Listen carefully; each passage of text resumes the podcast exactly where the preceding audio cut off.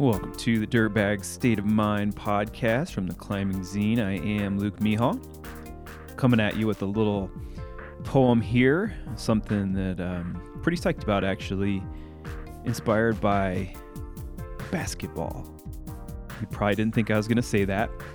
I didn't even think I had this this poem in me, but in 2020 I got super into the Last Dance uh, documentary about Michael Jordan and the Chicago Bulls. And as a child, I was obsessed with sports, like many kids are, and wanted to be a basketball player, and really just didn't have the mind for it. I was I was short, but I think I could have played, but I didn't really understand the game of basketball, and I just had the passion.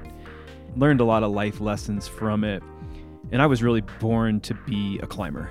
I know that I wasn't born to be a great climber, but I was born to be a great storyteller and using the medium of climbing and using climbing to facilitate self growth. And lately, in the last few weeks, I've kind of stumbled upon the work of Kobe Bryant and didn't follow Kobe at all as a basketball player because I was out of basketball by the time I got into climbing. I love watching basketball, but I'll go years without watching a basketball game. And Kobe's got this thing called the Mamba mentality. And when Kobe retired from basketball, he decided he was going to be a storyteller. And he did. And uh, he won an Academy Award for his work with one of his animated films. And he did all kinds of children's storytelling, creating new narratives within that realm. I've been really inspired by Kobe of course, he tragically passed away last year with his daughter in a helicopter crash. But this is my poem, and this is called The Last Dance. And um, we're going to be moving into our second part of season two with a lot of interviews. And I've conducted a couple of those. Chris Hampton is going to be up first, and then Chris Kalous after that and my buddy Mike Shaw interviewed him as well. And then I got a bunch of people to interview and connect it all back to the desert. Without further ado, here's The Last Dance.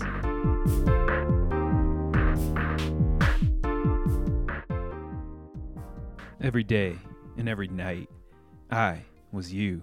On the front concrete driveway, under a 10 foot hoop. Well, it wasn't really you, but the energy was all you. Michael Jordan. Just the name is singular at the highest of the high mountains. I did not have the skills to pay the bills on the court, even though I had the honor of hearing you speak for a week straight in Michael Jordan basketball camp. True story. And here's another true story. I wasn't good enough to even ride the bench. My basketball career ended in high school with tears. Or maybe that was junior high before I started getting high. After some rocky adolescent years and many more tears, I found a high note on the rocks and with my peers. I was a guy who could climb a rock. Certainly not all rocks, but I had the chalks and the chalk, and I could climb a rock. Like any careers, I've had my ups and downs, though I've never felt like a career. It just seemed like a place for my field of dreams, that my court was the earth, and most of the time I won. And I could play on the same court as Honnold and Lynn Hill. Some of us are best left to be competitive with ourselves, and I am. I fucking hate anything less than my best. My best, the rest, I don't see them. I'm in my own lane, the only lane a climber should ever be in. That is, unless you're trying to be the best. Shout out to Ondra, Ashima, and Kai Lightner, and all the others trying to be their best. I'm 42 years old, at the top of my game.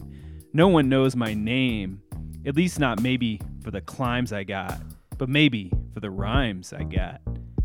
Never once thought of the connection between the passion of Jordan and my passion of this climbing thing.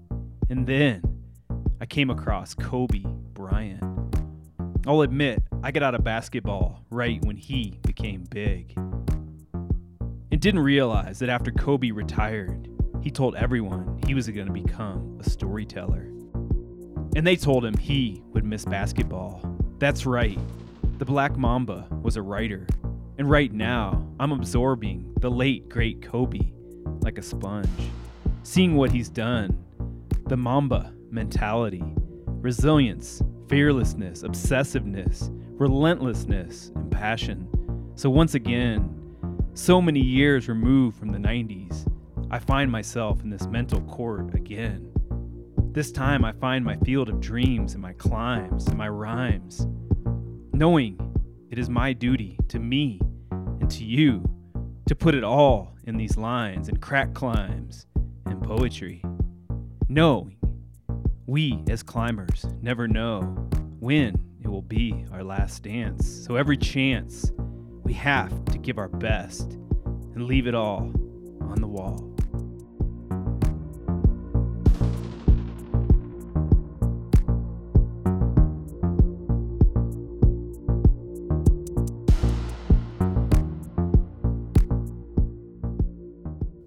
That was my poem, The Last Dance. Thank you for listening. As I said in the intro, we're going to be back with some interviews that connect with the desert. Music for this episode is from Devin Dabney. Our digital editor and producer is Chad Rich. And I'll leave a link in the show notes with a small discount if you want to pick up some stuff from our store. Got many books. I've written five books American Climber and the Desert are the two that I recommend the most. We've got a children's book called Squeak. It's a climbing children's book by Scott Borden and Mallory Logan.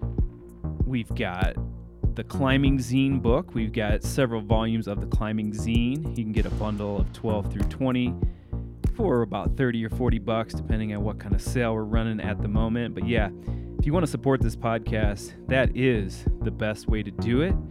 Thank you so much for listening and signing off from Durango, Colorado. I'm Luke Mehall. Peace.